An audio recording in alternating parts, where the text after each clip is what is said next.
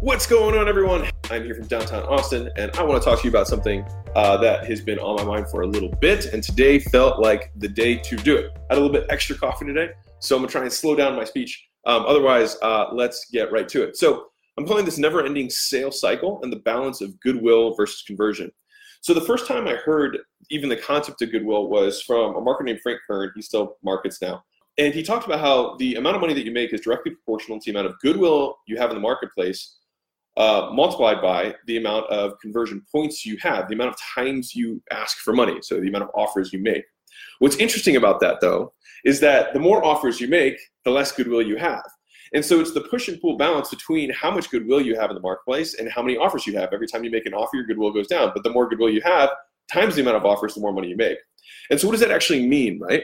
And so um, the way that we've, I think that we've done a really good job of having goodwill in our in our audience and our in our customer base um, by balancing this fairly well and, and putting a lot of attention to it. And so I think it's it's kind of goes in contrast to the to the to the concept of like nickel and diming people. So there's a lot of businesses that are out there that love the the, the to upsell like well you know like let me let me give you an agency example right so if there was a company that was an agency um, and they were like, well, we have this is our base level, and then for an extra 10%, we'll do your creative, and an extra 10% on top of that, we'll do your copy, and an extra 10% on top of that, blah, blah, blah, blah, right?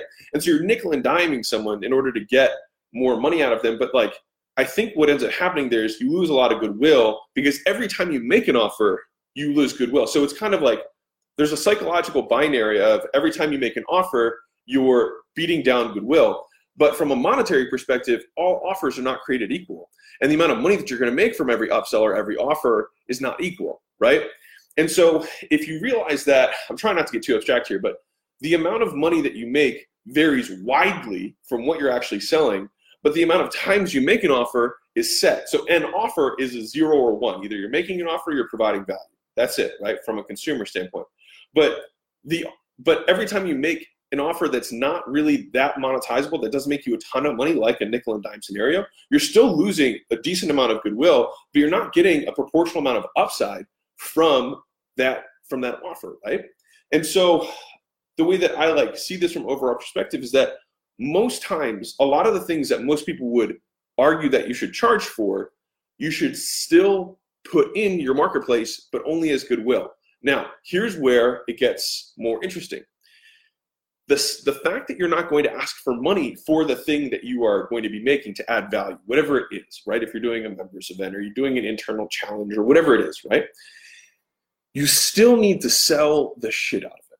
And what I mean by that is that like people still don't see the value of what you're doing unless you explain to them why it's valuable, right? And so this goes both internally and externally. So when you're when you're talking to your team about this new thing that you're going to start doing, you want to sell them on how great it is, right? Like you have to, like otherwise they're not going to be into it, and then they're not in turn going to uh, emanate that enthusiasm to your clients, right? And so, um, in the same in the same vein, you need to sell the clients on why this thing is so good. Because if you're going to go through the the, the process of making something that's going to be good and fulfilling on it, you want to make sure that you get your due goodwill right? And so when we're doing this, like the goodwill, the way that I see it is that you're there's two ways saying. It. One is that you're depositing money into a bank account, right? You're depositing goodwill into a bank account for a later extraction, right? You're depositing, depositing, depositing for later extraction. Or you can see it as building up pressure, right? Like you're continuing to pump air into a defined amount of space, which might be your defined amount of customer base. You're pumping air, you're pumping air, you're pumping air. And then the moment you release the valve, like that's when all the sales start flowing in, right? Mozi Nation, real quick, if you are a business owner that has a big old business and wants to get to a much bigger business, going to 50, 100 million dollars plus, we would love to talk to you. And if you like that or would like to hear more about it, go to acquisition.com. You can apply anywhere on the page and talk to one of our team and see if we can help you get there. And so that's why, like when we teach like that we want to fill people's base up before we start doing their high ticket or their semi-private training, is because we want to build up the pressure in the base of the business so that if we have 200, 300 members, when we say, hey guys, we're going to be offering more exclusive service, we've built up so much goodwill, we've built up so much exclusivity that automatically that next level fills up without any effort, right? And so that all comes from how much goodwill you're providing. And so, you know, Gary Vee wrote his book, Jab, Jab, Jab, Right Hook.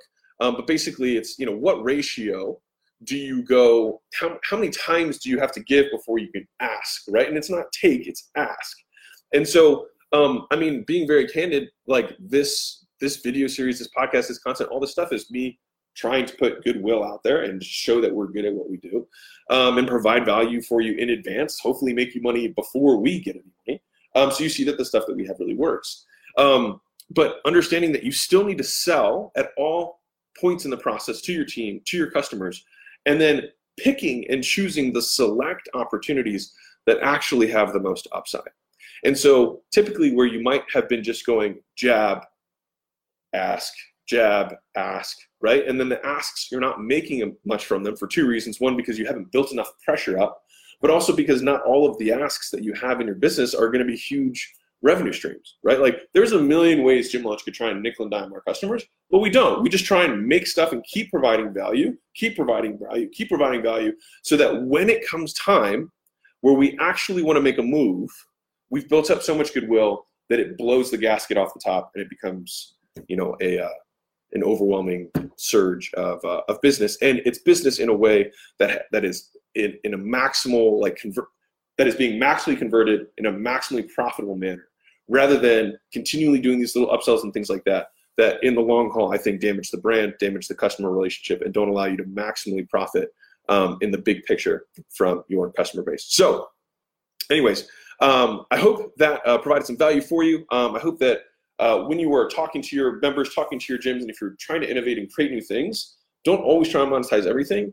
Try and provide goodwill. Be cognizant of the fact that goodwill is what will make you the most money, and pick and choose the battles that you want to monetize. Because um, that is how you're going to make the most money in the long run. Because you're going to have the most loyalty. You're going to have people who talk about you like they just keep providing value. They keep over delivering. And um, again, I will just reiterate: the reason that they think that there is goodwill is because you sell them on why it is valuable. And so you can't just make this stuff and give it to them and just not like barely explain why it's cool. You have to sell it as though you were going to charge it, charge money for it, and then only then and only then say, but since I love you, here it is. Right? That's the key, that's the difference, and that's what will allow you to position yourself in such a way that when you do want to make your move, um, you crush. So lots of love. Hope you guys have an amazing 2019 and uh, I'll talk to you soon. Bye.